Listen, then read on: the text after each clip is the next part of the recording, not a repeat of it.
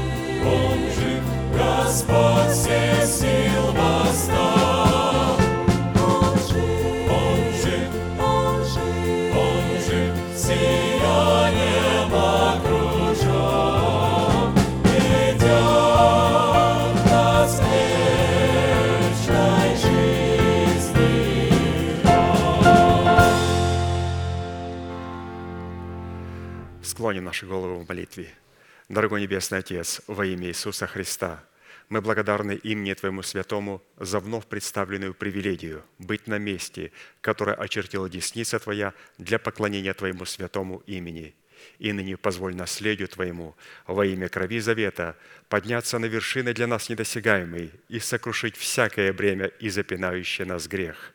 Да будут прокляты в этом служении, как и прежде, все дела дьявола, болезни, нищета, преждевременная смерть, демоническая зависимость, всевозможные страхи, депрессии, разрушения, косность, невежество – все это да отступит от шатров святого народа Твоего.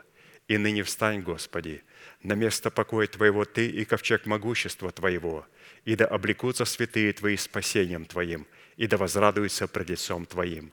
Дай нам больше от Духа Твоего, пропитай нас Духом Твоим святым, позволь нам найти светлое лицо Твое.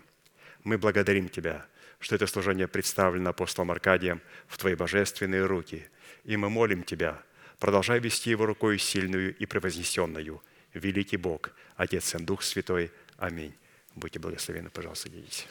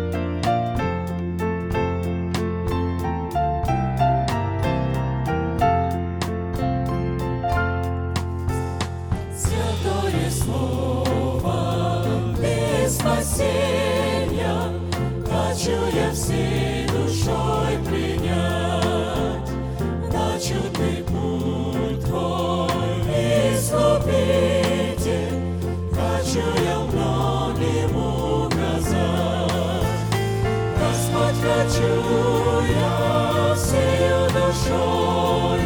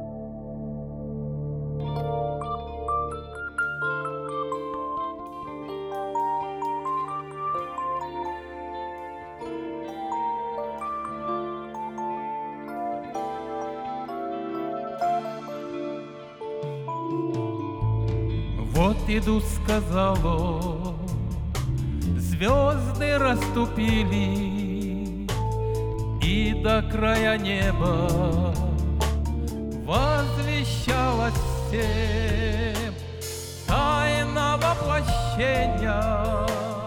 Ангелы склонились, и вошел Спаситель ночью воплощения, ангелы склонились, и вошел Спаситель ночью в Вифлеем. Обитавший в славе, в свете неприступном, ты превыше самых отдаленных звезд.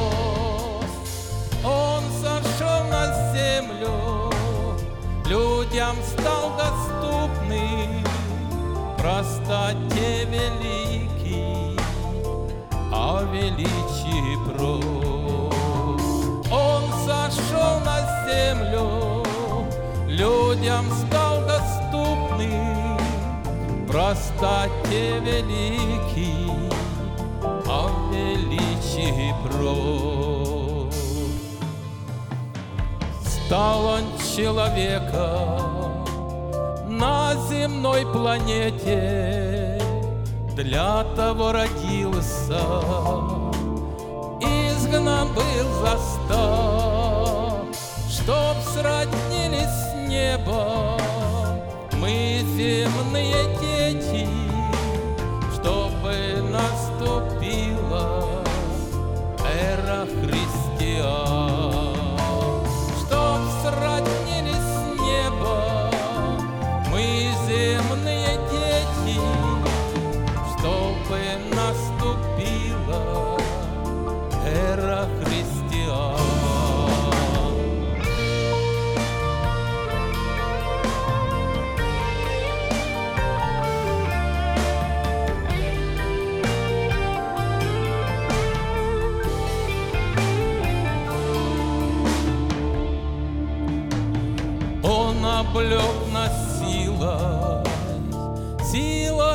неземною, радостью небесной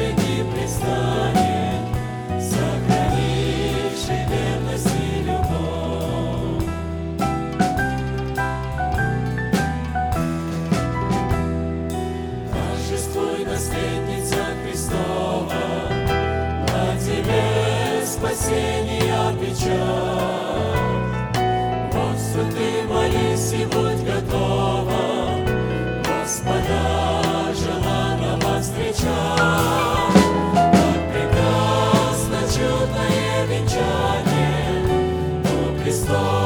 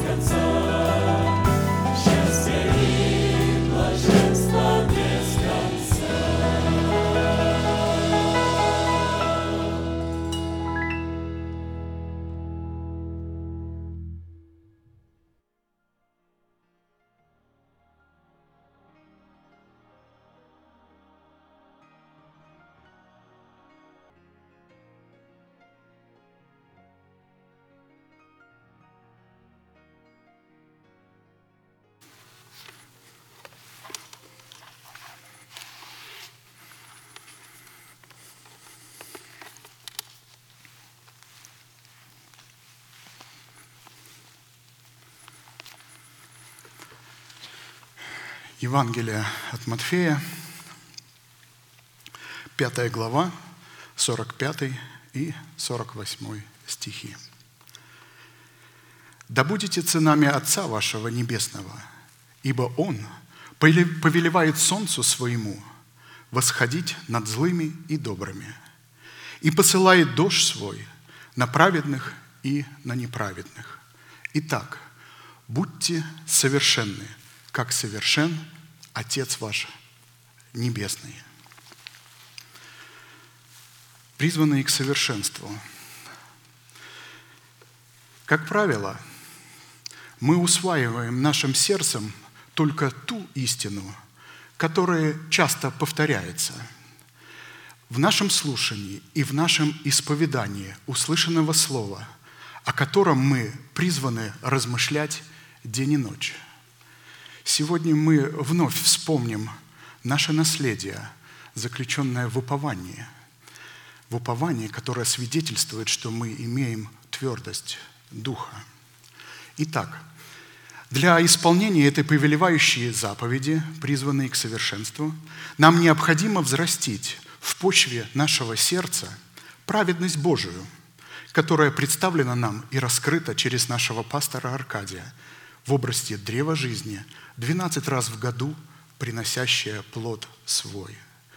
Мы остановились на назначении праведности Божией в сердце человека, на праведности – принятый нами в разбитых скрижалях Завета и утвержденных в новых скрижалях Завета.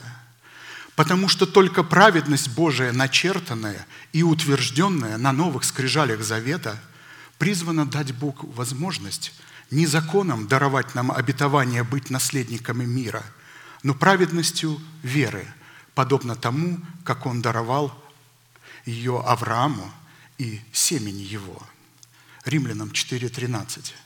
«Ибо не законом даровано Аврааму или семени его обетование быть наследником мира, но праведностью веры». Скрижали, скрижали завета, образ нашей совести, которую мы должны очистить от мертвых дел. Именно в соработе с крестом Господа нашего Иисуса Христа мы разбиваем наши скрижали, чтобы туда можно было внести новый закон, закон благодати. Именно наследие мира, пребывающее в сердце человека, это сокровищница нашей надежды в Боге, содержащая в себе совокупность всех обетований Божиих – которые являются целью праведности, которую она должна преследовать, так как эта цель и является функцией праведности. Таким образом, именно праведность посредством мира Божия, содержащегося в завете мира, может и призвана соблюдать наши сердца и наши помышления во Христе Иисусе. Не заботьтесь ни о чем, но всегда в молитве и прошении – с благодарением открывайте свои желания пред Богом, и мир Божий, который превыше всякого ума, соблюдет сердца наши и помышления ваши во Христе Иисусе. Потрясающий стих, как он обобщает все те истины, которые мы слышим уже на протяжении многого времени. Не заботьтесь ни о чем – то есть уповайте на благодать, которую Господь дает. Тут просматривается, если видите, а, благая воля, которая не зависит от воли человека. И, но всегда в молитве, всегда постоян, постоянная молитва, непрерываемая грехом и прошение. То есть просить можно только с позиции завета, то есть в церкви. С благодарением благодарить человек может только тогда, когда он научен уставом – сердце мое, написано, вознесет хвалу, когда ты наусишь меня уставом твоим. То есть мы видим, раскрывается сердце ученика, который учится. И мир Божий, который превыше всякого ума, соблюдет сердца ваши и помышления ваши во Христе Иисусе. Итак, вопрос, какие условия необходимо выполнить – чтобы во Христе Иисусе посредством оправдания, перешедшего в формат праведности, облечься в наследие мира, содержащегося в законе, пророках и псалмах. Я напомню кратко первые два условия, и мы поговорим о третьем. Первое условие за право быть облеченными в мир Божий, призванный соблюдать наши помышления во Христе Иисусе, состояло в уклонении от зла и делании добра. Уклоняйся от зла и делай добро. Ищи мира и следуй за ним. Уклоняйся, делай, ищи и следуй. Здесь очень важна вот эта последовательность. То есть человек не может творить добро, начать творить добро, пока он не уклонится от зла. И мы знаем, что зло – это ветхий человек, находящийся в нас. Пока мы не разделаемся с нашим ветхим человеком в смерти Господа Иисуса, мы не сможем творить добро. Второе условие за право быть облеченными в мир Божий призван соблюдать наши помышления во Христе Иисусе, состояло в требовании иметь головной убор из вессона. И здесь пастор нам показал, что убор из вессона – это правильное отношение к той власти, которую Бог поставил нам в церкви – человеку, которого Бог поставил, когда мы его принимаем. И этот вессон давал, э, головной убор давался человеку для одной цели.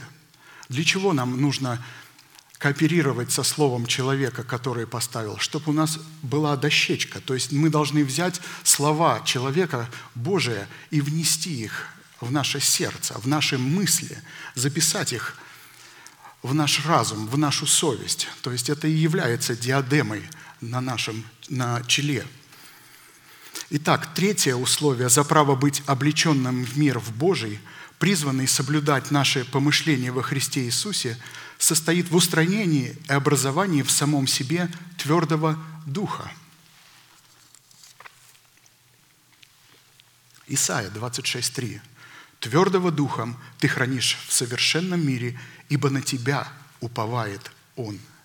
В данном изречении, пишет пастор Аркадий, твердость духа является одним из определений и доказательством того, что, на, что данный человек уповает на Бога. Человека, обладающего твердым духом, в котором он получает возможность при любых обстоятельствах уполня, уповать на Слово, исходящее из уст Божьих, Писание рассматривает человека – облеченного в совершенство Небесного Отца.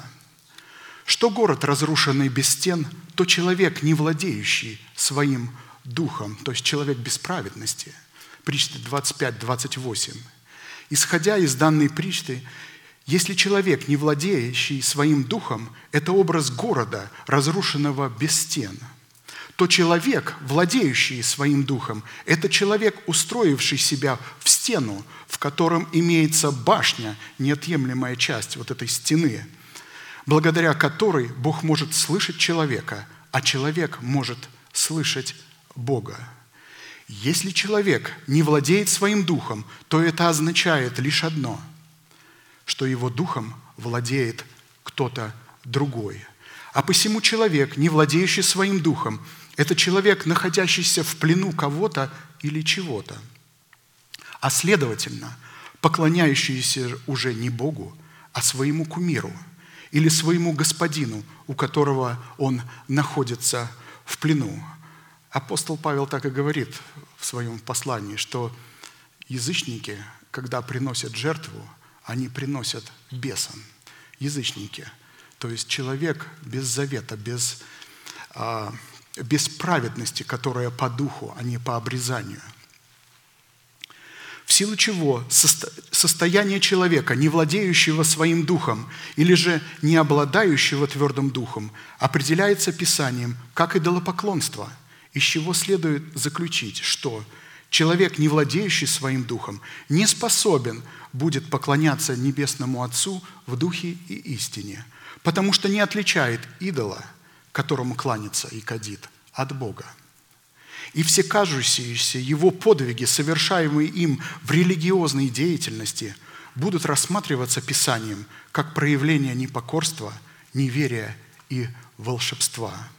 А посему человек, не владеющий своим духом, это человек с необрезанным сердцем и ушами, который всегда будет противиться Святому Духу в человеках, посланных Богом, потому что всегда и во всем будет иметь свое собственное мнение, как о жертвоприношении, так и о его качестве.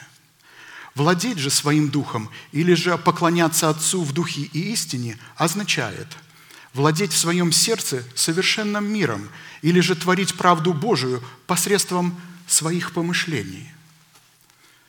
Диадема на Кидаре. И чтобы владеть своим духом или же утвердиться своим духом во Христе Иисусе, мы должны помнить свойства и природы и назначения своего возрожденного духа. Мы кратко это вспомним. Дух человека содержит в себе три субстанции. Это субстанция совести, субстанция интуиции и субстанция поклонения. Совесть человека – это данное человеку Богом его второе «я», которое в осознании, приходящем из области его духа, независимо от воли и разума человека. С одной стороны, оценивает его мысли и поступки, а с другой стороны, судит его и укоряет его, когда он поступает против установленного порядка. Совесть человека судит его на основании полученных им знаний, что хорошо и что плохо. А посему, каков источник и качество имеющихся знаний, таковой будет и наша совесть. Наблюдайте, что вы слушаете. Совесть человека – это средоточие нашей веры, в силу чего наша совесть может быть немощной или сильной, непорочной или доброй.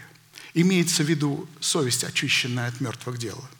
Совесть человека проявилась только после его грехопадения, когда впервые был нарушен установленный Богом порядок. Совесть человека – это его страж, призванный охранять его взаимоотношения с Богом, а вернее охранять место, тайную комнату нашу, место поклонения, в котором мы общаемся с Богом.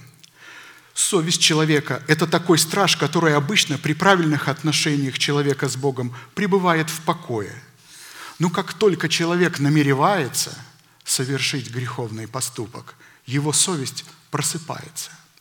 При этом человек сам не в состоянии успокоить пробудившуюся в нем совесть ни делами, ни служением Богу, только истина о крови Христовой может очистить человеческое сердце от мертвых дел и от порочной совести.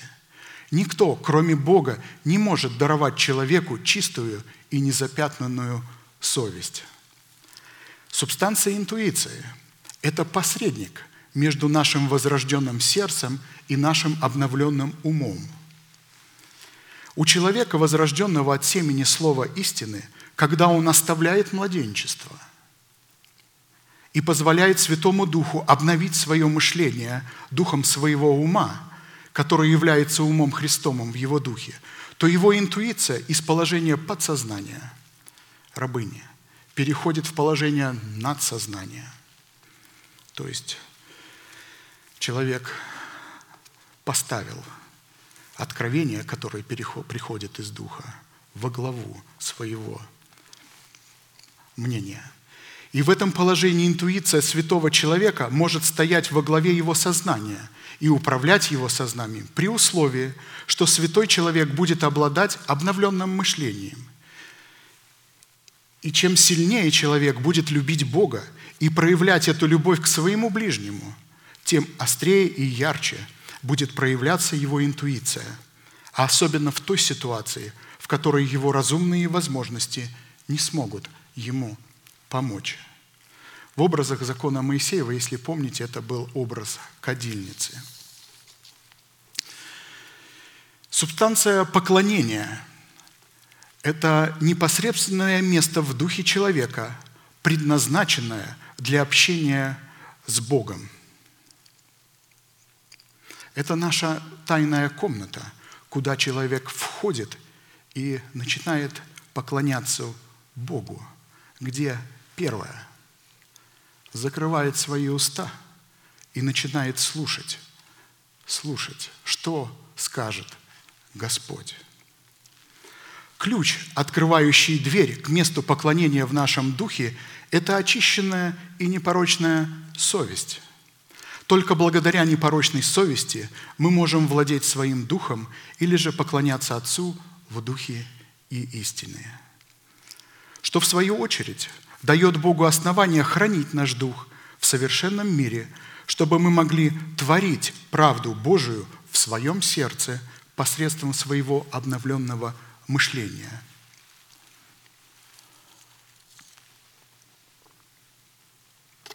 Исайя 26, 23.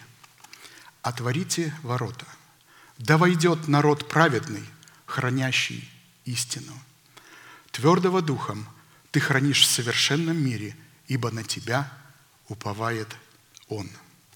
Так как твердость духа или способность владеть своим духом полностью зависит от упования на Бога, в том, что Бог верен своему Слову и бодрствует над своим Словом. Что такое упование? Упование – это такое качество духа, которое является ответной реакцией на познание того, кем для нас является Бог и что сделал для нас Бог. Обратите внимание на слово «познание». Познание – это, это глагол, который употребил Иисус к, своим, к людям, которые пришли уверовавшим к Нему. Он сказал, если прибудете в Слове Моем, то вы истинно мои ученики, и познаете истину, и истина сделает вас свободными. То есть познавать имеет право только ученик, который смирился перед Господом. Ответная реакция благодарности, выраженная в нашем уповании на Бога, состоит из выполнения условий, дающих нам право наследовать то, что сделал для нас Бог. И чтобы определить и развить возможности, связанные с упованием на Бога, мы пришли к выводу, что вера, воплощенная в надежде, производит и рождает упование. А следовательно, как мы не раз уже отмечали, мы можем уповать только на то, во что мы верим – на что надеемся.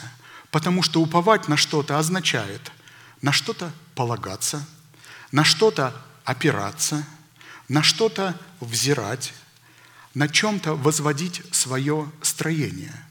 И этим чем-то должен являться некий фундамент или некое основание, состоящее из определенных составляющих, в состав которых входят такие реалии, как вера, надежда и любовь.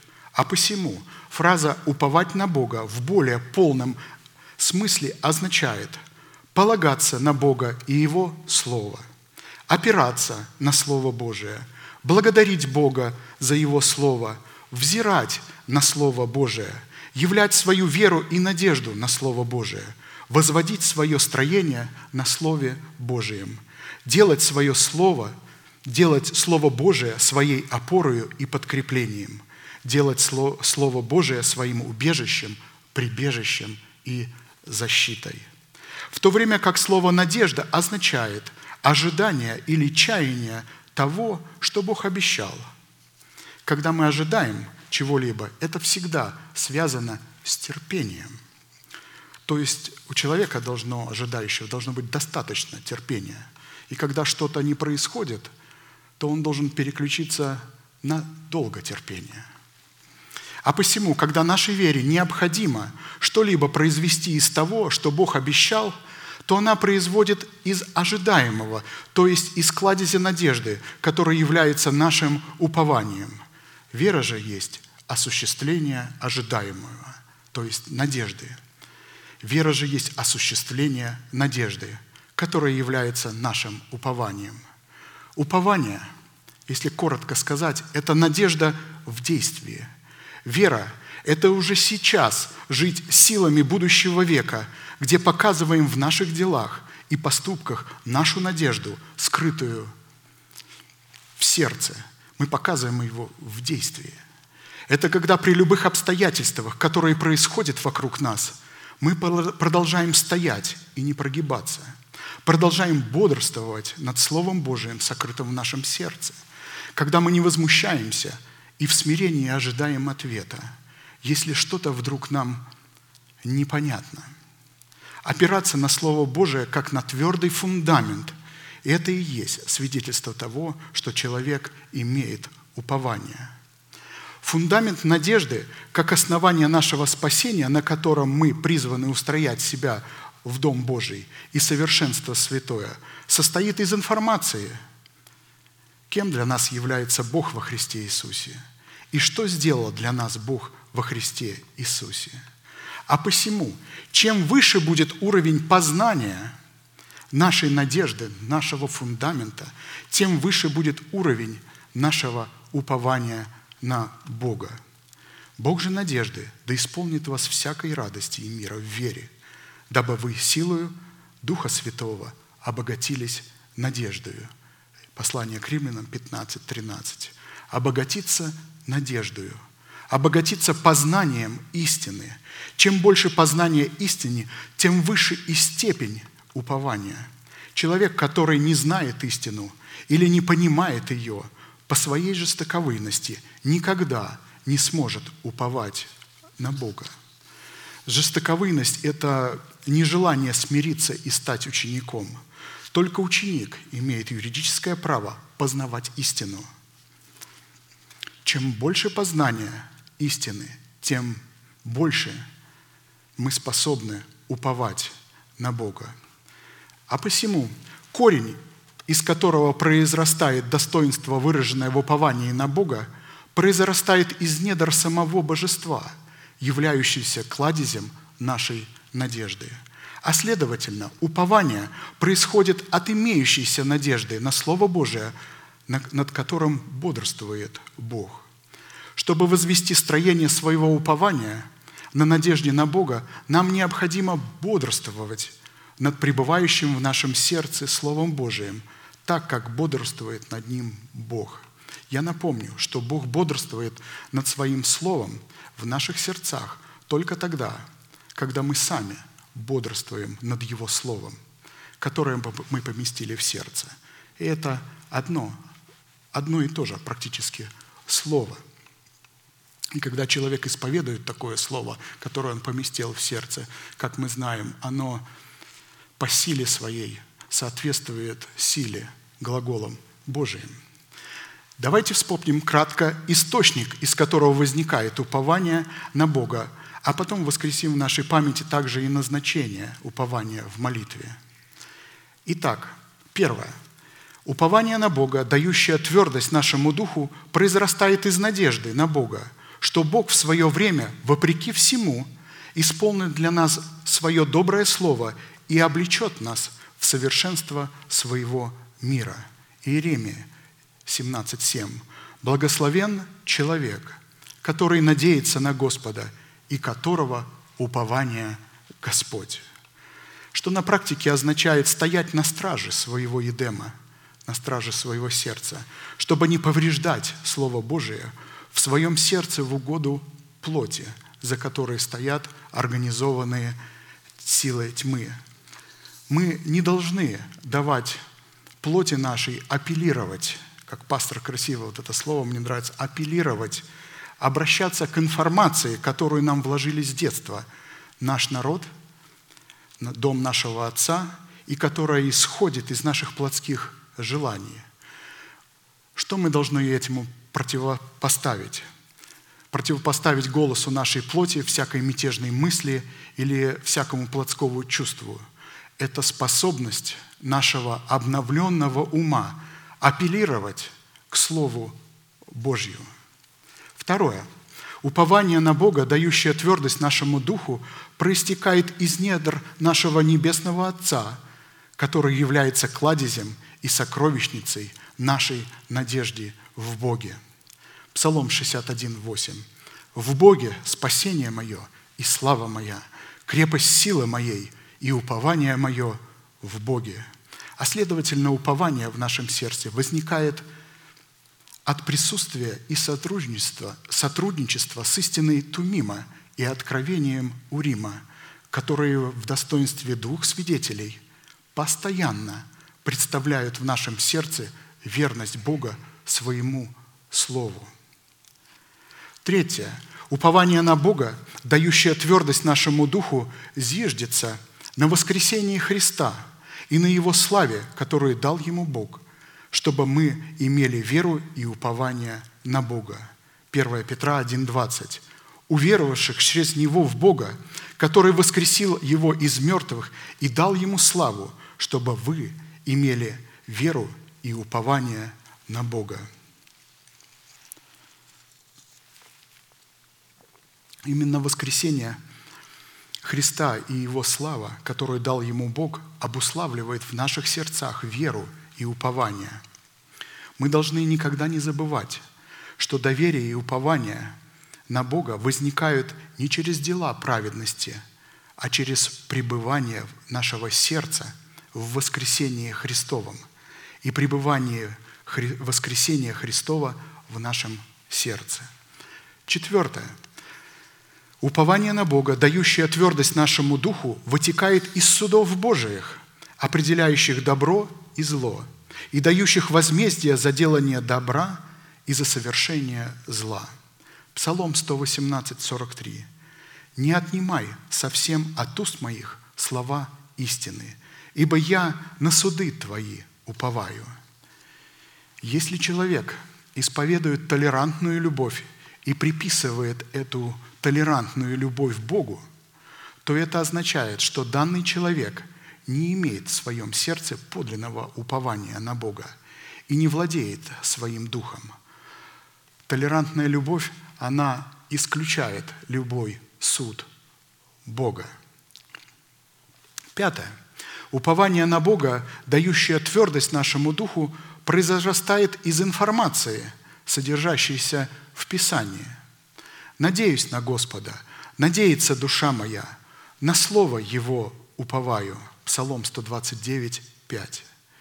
Человек, уповающий и пребывающий на пребывающее в своем сердце Слово Божие и пребывающий в истине Слово Божие, может стоять на страже неповреждения этой истины в своем сердце. Шестое. Упование на Бога, дающее твердость нашему духу, возникает от взирания на Господа очами своего сердца. Псалом 148. «Но к Тебе, Господи, Господи, очи мои, на Тебя уповаю, не отринь души моей». Мы сотворены Богом с такой особенностью, что на то, что мы будем взирать очами нашего сердца, нашим образным мышлением – и то, на чем мы будем сосредоточивать свои очи, будет пленять нас и преображать нас в свой образ. И таким образом будет становиться нашим упованием, нашим поклонением и нашим божеством.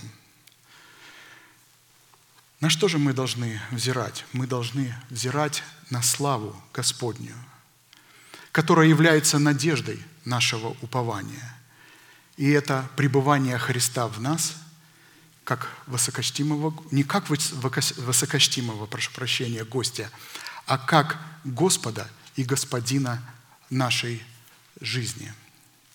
Какое богатство славы в тайне сей для язычников, которое есть Христос в вас, упование славы. Колоссянам 1.27. Роль же Бога состоит в том, чтобы, что когда мы взираем на Него – облекать нас в совершенство своего мира, дающее нам право прибегать к Богу, входить в тайную комнату. Седьмое. Упование на Бога, дающее твердость нашему духу, произрастает из страха Господня, пребывающего в нашем сердце, в достоинстве Тумима и Урима. Когда я в страхе, на Тебя уповаю – мы знаем, что страх Господень – это начало премудрости Божией, или же откровение о Боге, пришедшее от Бога в мудрое сердце. Именно такой страх и порождает упование на Бога. И пастор предупреждает, что упование на Бога и одновременно упование на свои возможности несовместимы. Мы очень кратко рассмотрели, это очень обширная тема, может, можно прослушать. Мы кратко повторили происхождение или же источник, из которого проистекает упование на Бога, которое нам дает возможность обрести твердость духа. Теперь э, давайте посмотрим, какое назначение отводит Писание упования на Бога, дающему твердость нашему духу, в котором у Бога появляется основание облечь нас своим совершенным ми- миром. И я думаю, что время хватит только на одну составляющую. Итак, назначение упования на Бога. Упование на Бога, дающее твердость нашему духу, призвано давать человеку право называть Бога своим Отцом. Многие люди в этом мире а, признают, что существует Бог, но они не признают Его своим Богом. Потому, почему? Потому что у них, у них есть другие боги. Так, например, в Израиле народы, которые жили вокруг Израиля, они говорили, вот это Бог Израилев, а это наш Бог. Сейчас ситуация не изменилась. Некоторые даже на своем Боге пишут фразу «In God we trust». Это и есть пример такого, когда духом человека владеет кто-то другой, и этот другой выдает себя за истинного Бога, но на самом деле является идолом. Псалом 30, 15. «А я на Тебя, Господи, уповаю. Я говорю, Ты мой Бог». И если вы обратили внимание, пишет э, пастор Аркадий, то именно так начинается молитва «Отче наш», в которой человек называет Бога своим Отцом. «Отче наш» или «Отец наш, сущий на небесах». Если мы не сможем привести доказательства нашего упования на Бога, что Бог приводит, приходится нам Отцом, то по словам Христа молитва «Отче наш» в наших устах будет вменена нам в беззаконие. Обширное место Писания, Псалом 49, 16, 23. «Грешнику же Бог, говорит Бог, что ты проповедуешь уставы мои и берешь завет мой в уста твои, а сам ненавидишь неставление мое, и слова мои бросаешь за себя.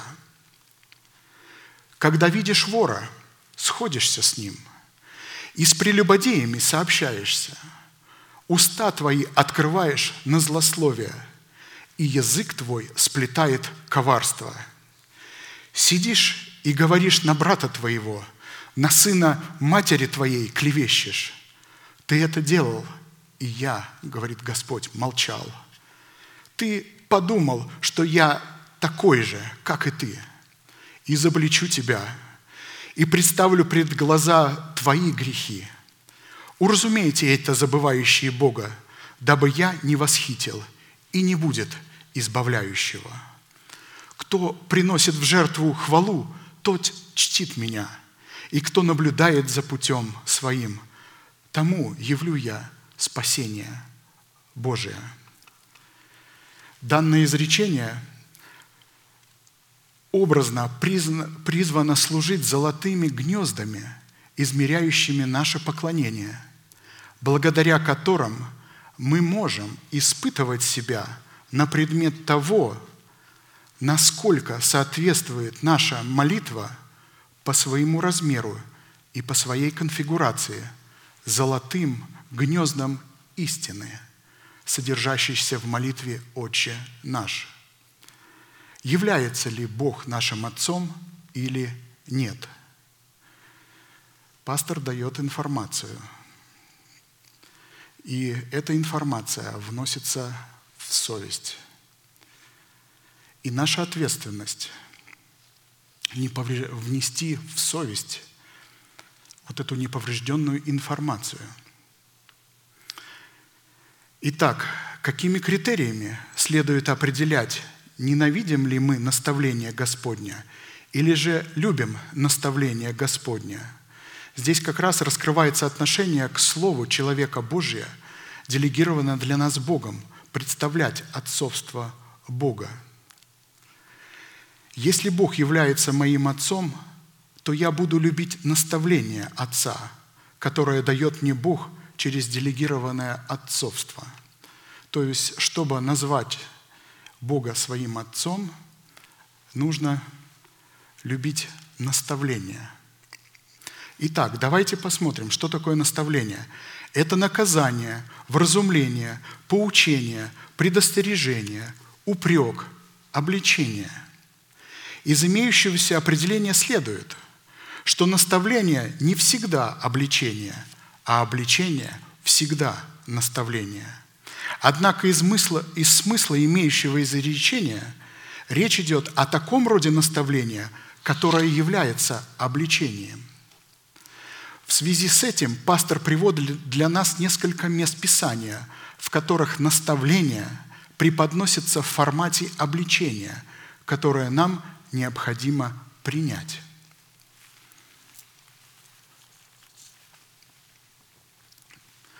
А, Причты 12.1.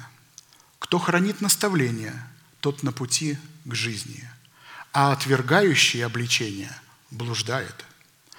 Кто любит наставление, тот любит знание, а кто ненавидит обличение, тот невежда». Причты 12.1. «Злое наказание, уклоняющемуся от пути, и ненавидящее обличение погибнет». Причты 15.10. На иврите глагол «наставлять» – орошать, давать пить, поить, вразумлять, учить, увещевать, уговаривать, утверждать закон, устанавливать законом. Важная истина. Словом можно и следует обличать только в границах своей ответственности, в то время как обличать поступком, поведением же или образом жизни следует всегда и везде. Титу 1.7.9. «Ибо епископ должен быть непорочен, как домостроитель Божий, не дерзок, не гневлив, не пьяница, не бийца, не коростолюбец, не страннолюбив, любящий добро, целомудренен, справедлив, благочестив, воздержан, держащийся истинного слова согласно с учением, чтобы он мог быть силен и наставлять в здравом учении и противящихся обличать.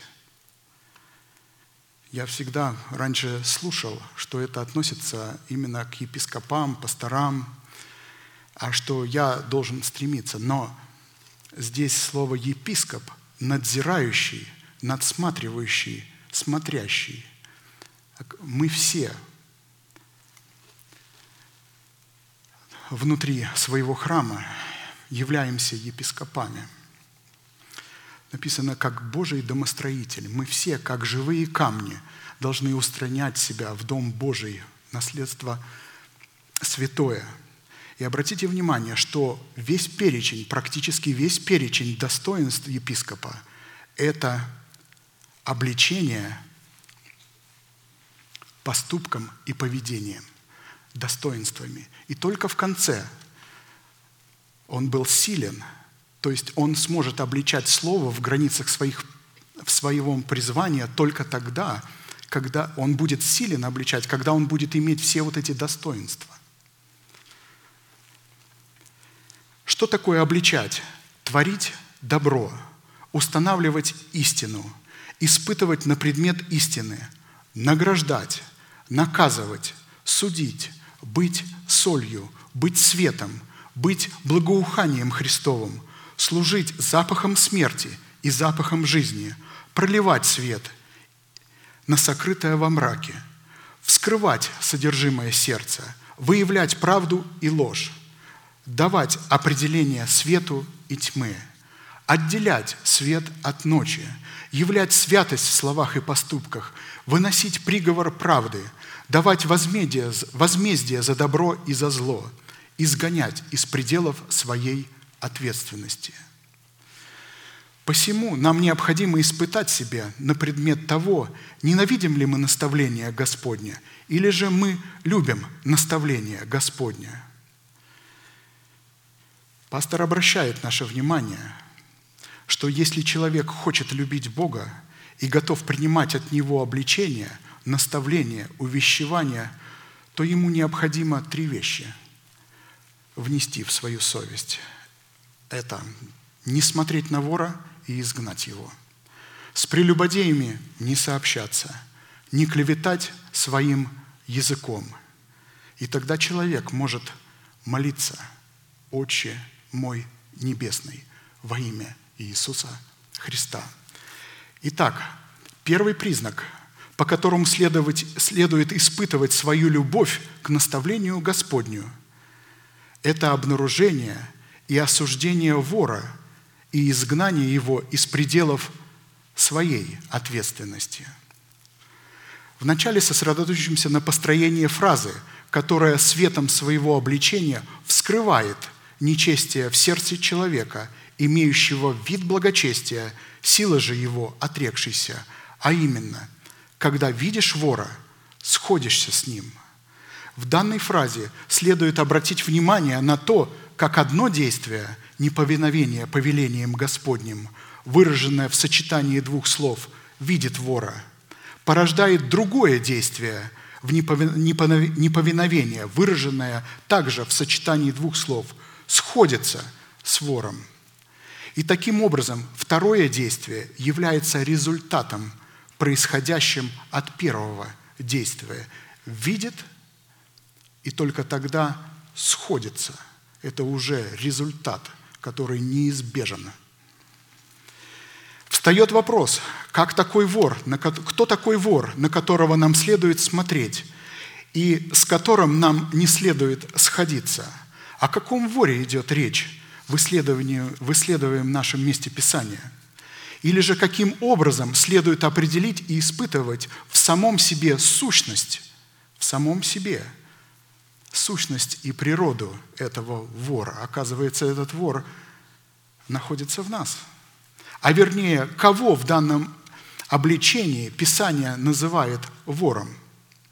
Во-первых, вор – это личность, посягающая и присваивающая себе собственность другой личности, ей не принадлежащей. Во-вторых, вор – это личность, убивающая в другой личности жизнь Бога, чтобы овладеть ею и господствовать над нею.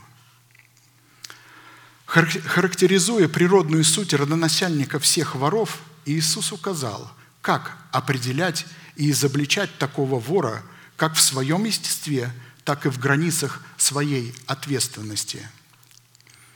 Иоанна 10.1 выборочно. «Истина, истина, слова Христа, говорю вам, кто не входит в двор овчий, но перелазит инди, старославянское слово «окно», тот вор и разбойник. А входящий дверью есть пастырь овцам. Вор приходит только для того, чтобы украсть, убить и погубить. Я пришел для того, чтобы вы имели жизнь и имели с избытком. Я есть пастырь добрый. Пастырь добрый полагает жизнь свою за овец. Нам известно, что первым профессиональным вором в законе Писание называет падшего Херувима – который стал таковым, когда возгордился своим положением и начал присваивать себе святыню Господню, которая не являлась собственностью Бога. Ты был помазанным Херувимом, чтобы осенять. И я, Господь говорит, поставил тебя на то. Ты был на святой горе Божией, ходил среди огнистых камней.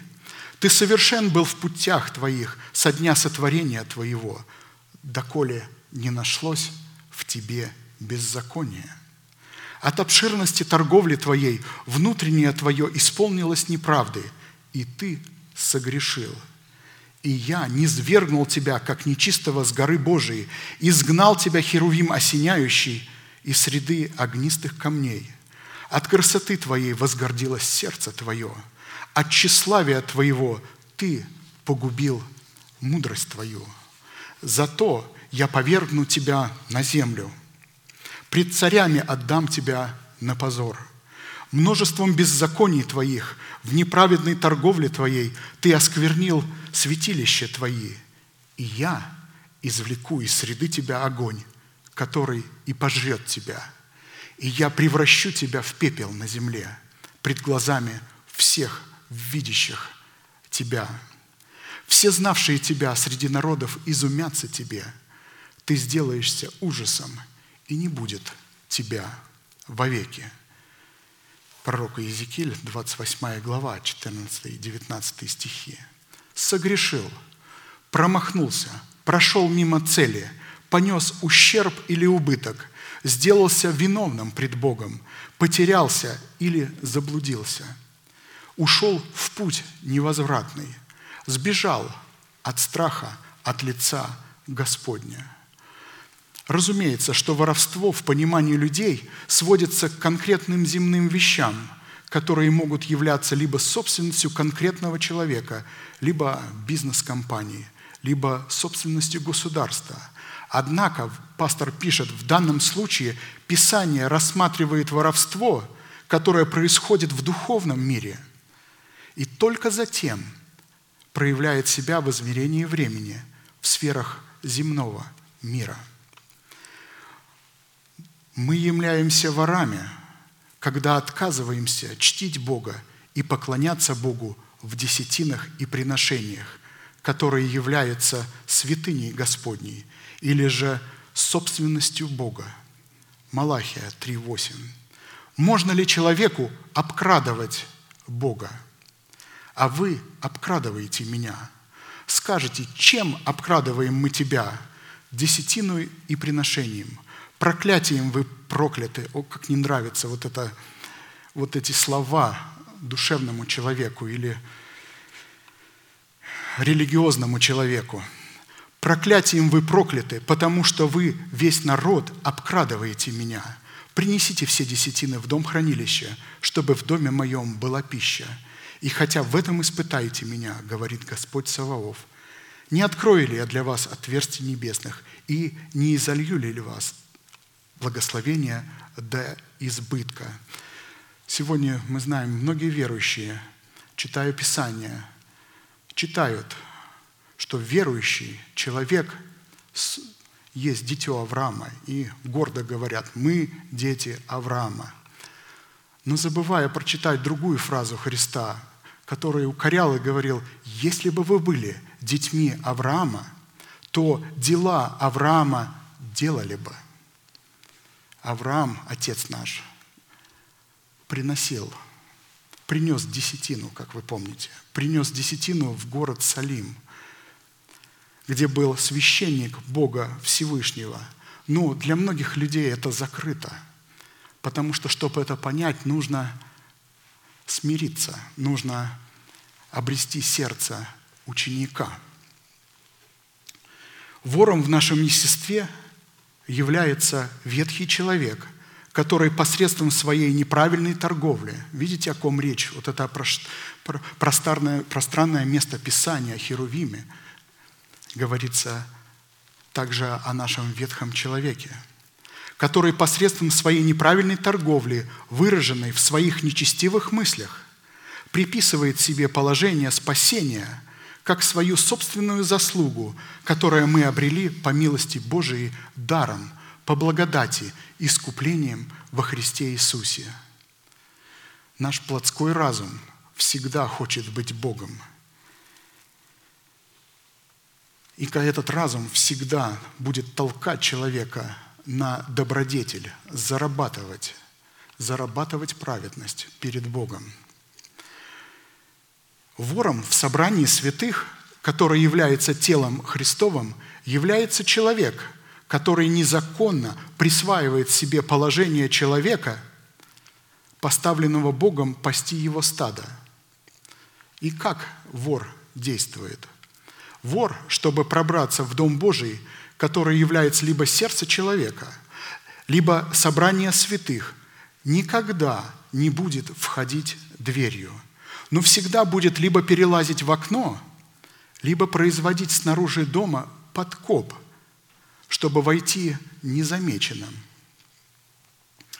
Дверью в нашем естестве является праведность нашего сердца, а стражем, стоящим и бодрствующим у дверей нашего сердца, является наша совесть, очищенное от мертвых дел. Воинскими орудиями нашей совести, которыми она бодрствует у дверей нашего сердца, являются меч Слова Божия и стрелы истины, обуславливающие учение Христова. Псалом 118, 11. «В сердце моем сокрыл я Слово Твое, чтобы не грешить пред Тобою». Окном в нашем естестве является либо естественный разум в союзе с нашими глазами, ушами и чувствами.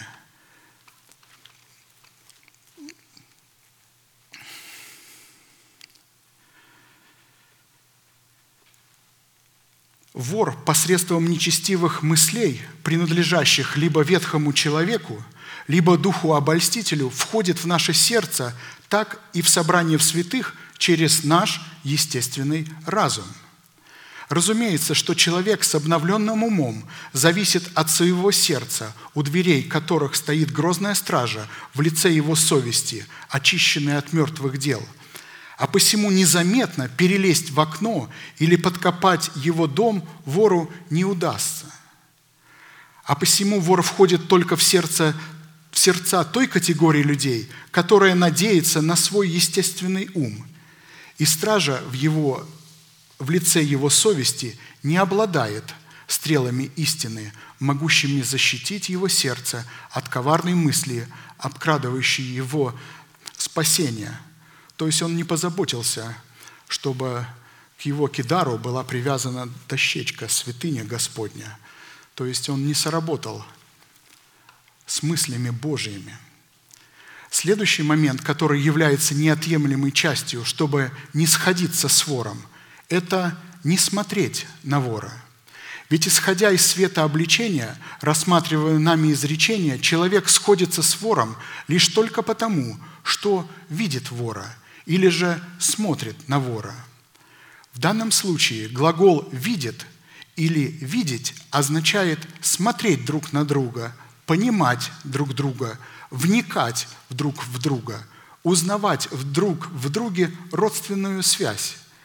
В то время как фраза «сходиться с вором» означает находить удовольствие в воре, быть благосклонным к вору, получать удовлетворение в общении с вором, поддерживать и соглашаться с вором, умилостивлять вора – заискивать пред вором, делаться угодным вору.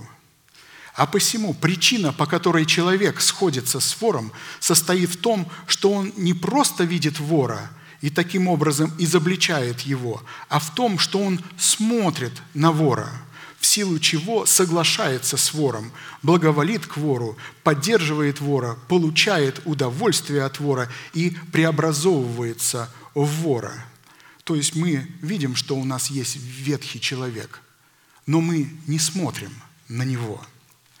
Как только человек начинает смотреть, тогда беда приходит. Человек сотворен Богом с такими закономерностями и с таким предназначением, чтобы поклоняться и зависеть от того, на кого или на что будет он смотреть. А посему, чтобы не смотреть на вора и на то, что предлагает вор, необходимо смотреть на то, на того, кто сотворил нас, и на то, что Он нам предлагает. Куда же смотреть? Посмотрите на лилии, как они растут, не трудятся, не придут. Но говорю вам, что и Соломон во всей славе своей не одевался так, как всякая из них. Если же траву, которая на поле – сегодня есть, а завтра будет брошена в печь, Бог так одевает, то кольми паче вас маловеры. Итак, ищите, итак не ищите, что вам есть или что пить, и не беспокойтесь, потому что всего этого ищут люди мира сего. Ваш же Отец знает, что вы имеете нужду в том. Наипаче ищите Царствие Божие, и это все приложится вам. Вот этого всего можно искать только тогда, когда наш внутренний взор сердца обращен на лилии, Что такое смотреть на лилии? Это смотреть на жизнь воскресения, который протекает в ней. Итак, итог первому признаку. Достоверность любви к наставлению Господню призвана испытываться по нашей непричастности к вору, а также по нашей способности бодрствовать у ворот, чтобы вор не подкопал наше жилище, которое является святыней Бога. Наше жилище, наше сердце, наш храм является святыней Бога. Второй признак, по которому следует испытывать свою любовь к наставлению Господню, это не сообщаться с прелюбодеями. Слово «прелюбодеяние» – это внебрачная связь, выраженная в нарушении супружеской верности мужем или женой.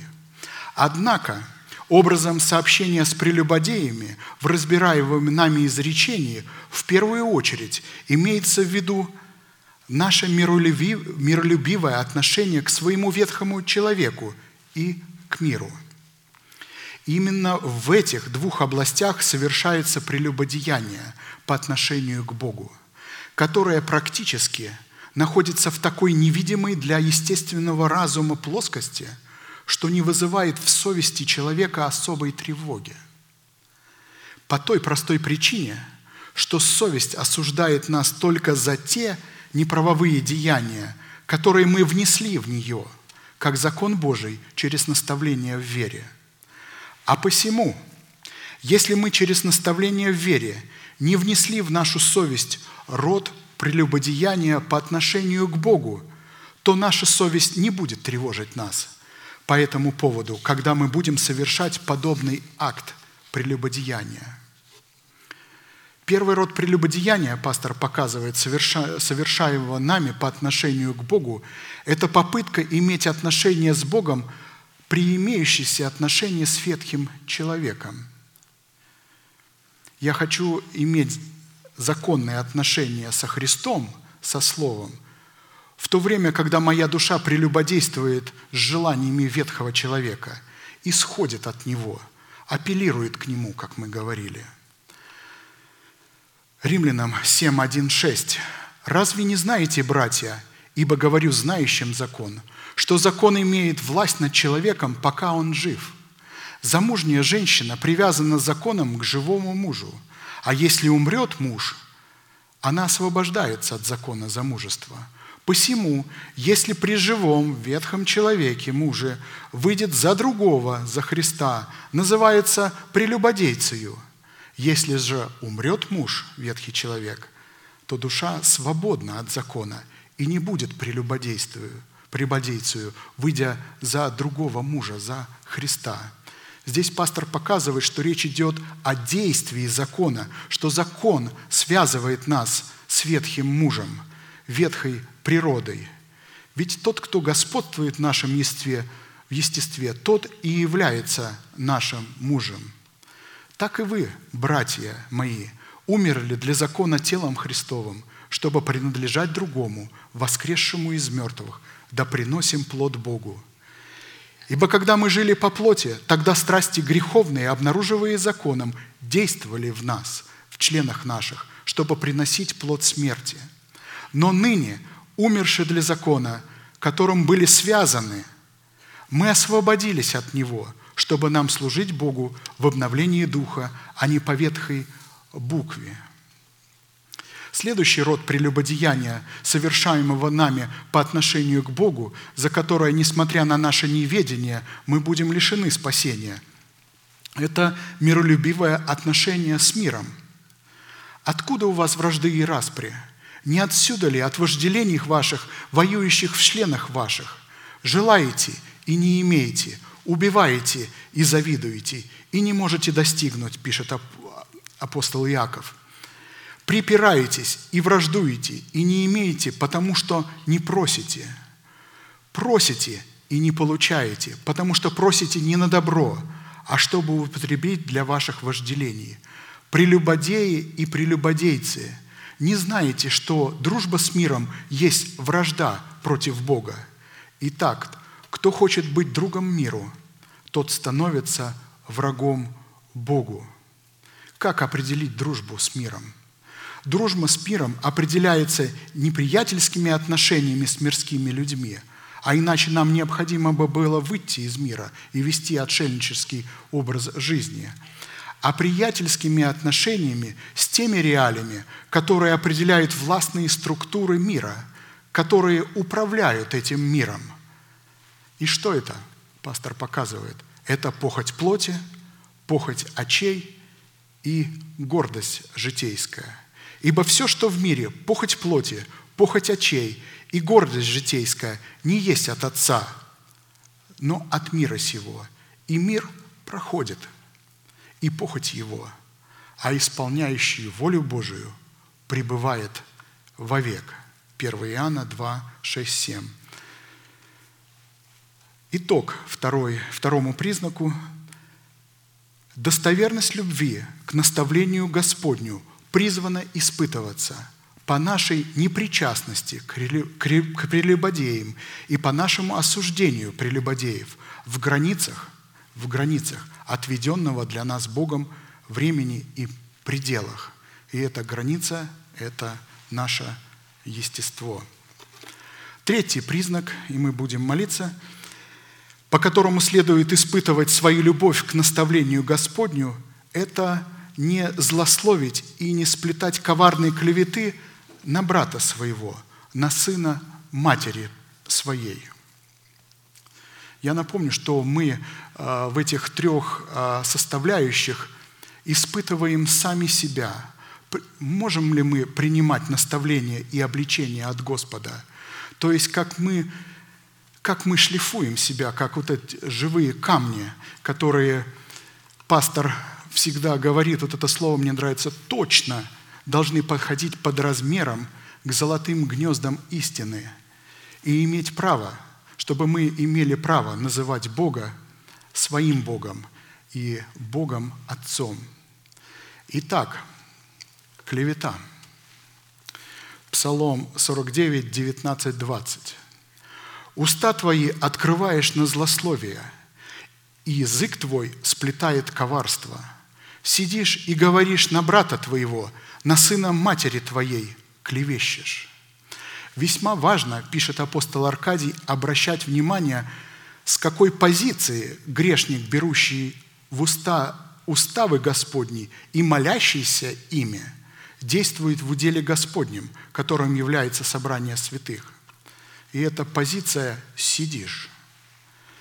Что она означает? Брать замуж чужеземную женщину, поселяться не в своем уделе, изгонять из удела тебе не принадлежащего, преследовать из зависти вора. Видите, вор, картина рисуется вора, ветхого человека.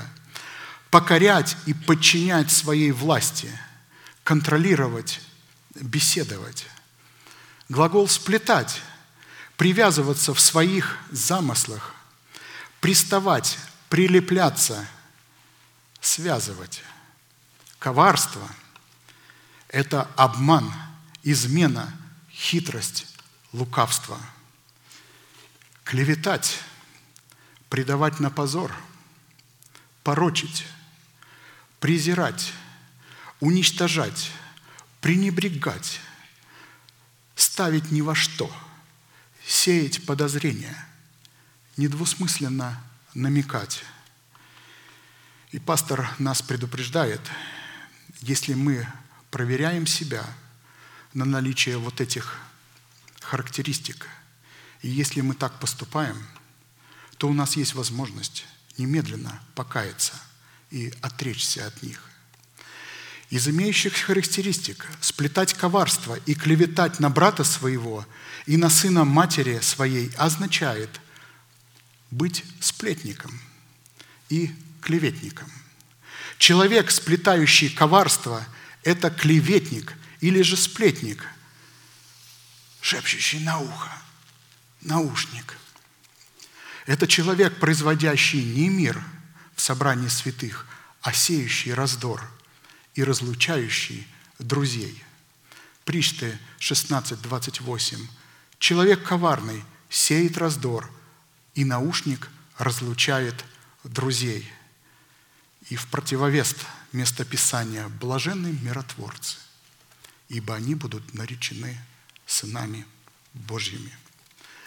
Как мы знаем, первым сплетником и клеветником и наушником стал согрешивший Херувим осеняющий.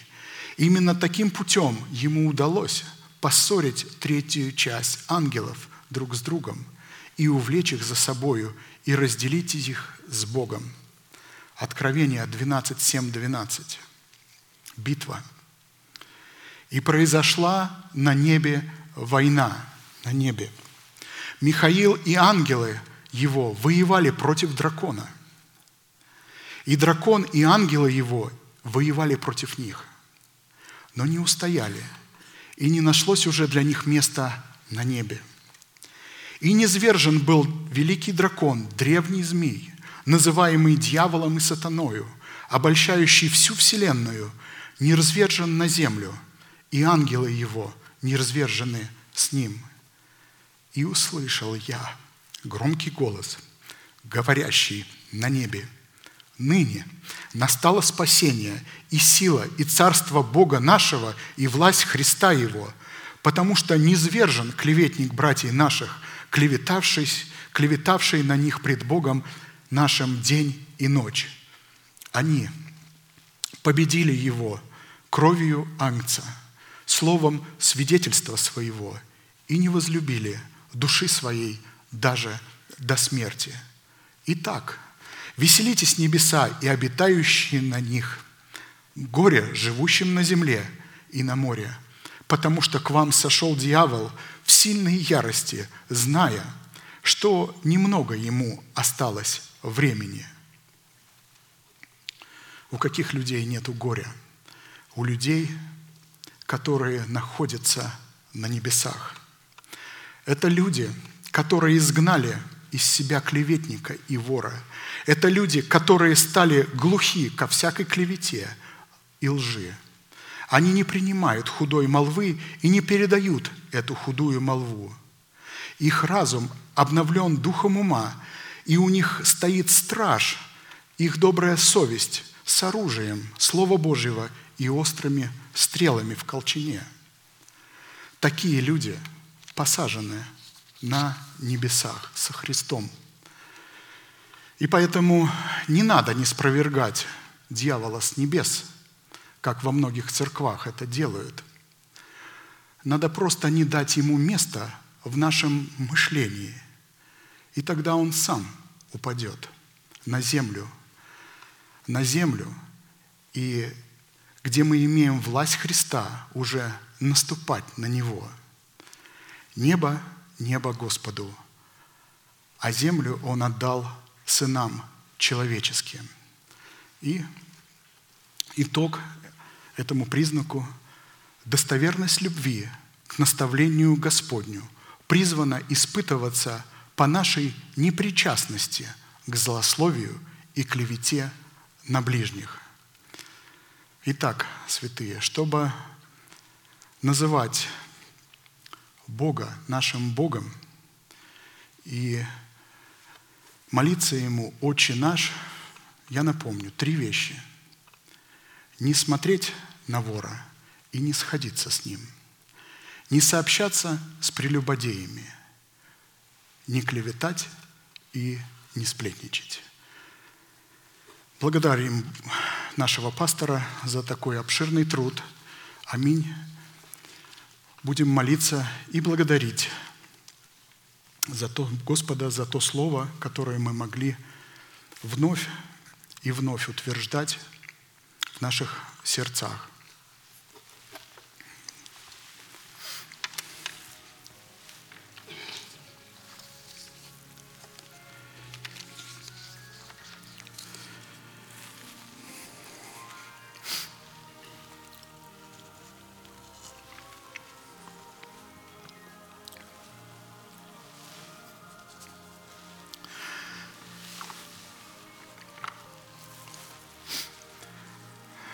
Наш Отец Небесный, во имя Сына Твоего Иисуса Христа,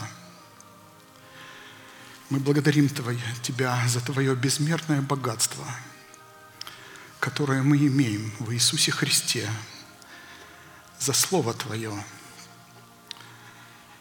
Благодарим Тебя за наставление и обличение, которое мы могли вновь утверждать в наших сердцах сегодня. Мы благодарны Тебе, что Ты наш Бог, и мы дети Твои. Мы благодарим Тебя, что Ты являешься нашим щитом. Блажен Ты, Израиль, кто подобен Тебе, народ, хранимый Господом, который есть щит, охраняющий Тебя, и меч славы Твоей. Враги Твои раболепствуют Тебе, и Ты попираешь их. Мы благодарим Тебя, что через жертву Сына Твоего Ты соделал нас наследниками того обетования, которое наследовал Отец наш Авраам. Ибо не законом даровано Аврааму и семени его обетование быть наследником мира, но праведностью веры. Отец наш Небесный, мы благодарим Тебя во имя Иисуса Христа за завет, в который Ты нас ввел и который Ты поставил навечно между нами и собою. Горы сдвинутся, и холмы поколеблются, а милость моя не отступит от Тебя, и завет мира моего не поколеблется, говорит милующий Тебя Господь. Мы благодарим Тебя, что Словом Твоим Ты насаждаешь наше ухо. Ты делаешь наше сердце способными воспринимать Твое Слово. Поклоняюсь пред славом, пред храмом Твоим. И славлю Тебя за милость Твою и за истину Твою. Ибо Ты возвеличил Слово Твое превыше всякого имени Твоего. Ты позволил нам уразуметь, Господь, что Слово Твое, сокрытое в наших сердцах, есть самое великое богатство, которое Ты доверил нам. Радуюсь я Слову Твоему, как получивший великую прибыль. И это Слово перейдет с нами в вечность и преобразит наши тела, сообразно телу Сына Твоего. Наше же жительство на небесах, откуда мы ожидаем и Спасителя Господа нашего Иисуса Христа, который уничиженное тело наше прообразит так, что он настанет сообразно славному телу Его, силою, которой Он действует и покоряет себе все. И это сила, Господь, Твоего Слова. Благодарим Тебя, Отец, что Слово и наставление Твое, которое мы принимаем, сегодня делает нас сынами и дочерями, делает нас Твоей субботой, делает нас Твоим светом, Твоим покоем и, приготовляя, и приготовляет для нас великое и славное наследие. Господь есть часть наследия моего и чаши моей. Ты держишь жребий мой. Межи мои прошли по прекрасным местам, и наследие мое приятно для меня. Словом Твоим, Господь, Ты держишь нас за правую руку, чтобы мы не колебались, чтобы мы не страшились, ибо я, Господь Бог Твой, держу Тебя за правую руку Твою. Говорю Тебе, не бойся, я помогаю Тебе. Не бойся, ибо я с Тобою, не смущайся, ибо я Бог Твой, я укреплю Тебя и помогу Тебе, и поддержу Тебя десницею правды моей. Благодарим Тебя, наш Отец, за надежду нашего упования, за Сына Твоего Иисуса Христа, за Его крест, за Его пролитую кровь. А я не желаю хвалиться разве только крестом Господа нашего Иисуса Христа, которым мир распят для меня, и я для мира. Ты, Господь, воскресил Иисуса из мертвых и дал Ему славу, чтобы мы имели веру и упование на Бога. В Боге спасение мое и слава моя, крепость сила моей и упование мое в Боге. Благодарим Тебя за Твою отцовскую теплую руку, за Твою заботу, за Твой покров, который Ты являешь нам через человека, которого Ты избрал, чтобы представлять нам Твое отцовство и Твою святую любовь. Благодарим Тебя за нашего пастора. Ты утешаешь нас в церкви, когда мы являем мир Твой в отношениях друг с другом, когда мы прощаем друг друга и когда мы поднимаемся над всякой немощью, снисходя друг к другу. Научи нас молиться друг за друга, чтобы гнев Твой был остановлен, и исцеление Твое скоро возросло, чтобы мы проявляли покорность в границах Твоего Слова. Ты наш покой, Ты наша суббота, Ты соделал наши сердца местом своего покоя, и мы можем успокаиваться в Тебе. Научи нас молиться по воле Твоей и в молитве побеждать все страхи, немощи, клевету, побеждать зло добром. Да прославится милость Твоя для нас, для церкви Твоей, и величие Твое да покроет нас – да прославишься Ты в Сыне Своем Иисусе Христе, в силе Святого Духа, в нас святых Твоих и избранных Твоих. Поклоняемся пред Тобою, наш великий Бог, Отец, Сын и Дух Святой. Аминь.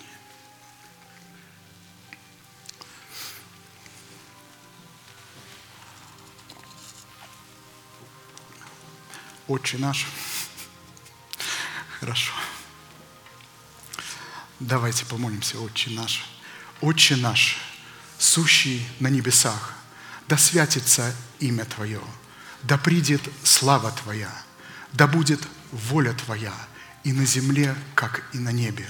Хлеб наш насущный подавай нам на каждый день, и прости нам долги наши, как и мы прощаем должникам нашим. И не введи нас во искушение – но избавь нас от лукавого, ибо Твое есть царство и сила и слава во веки. Аминь.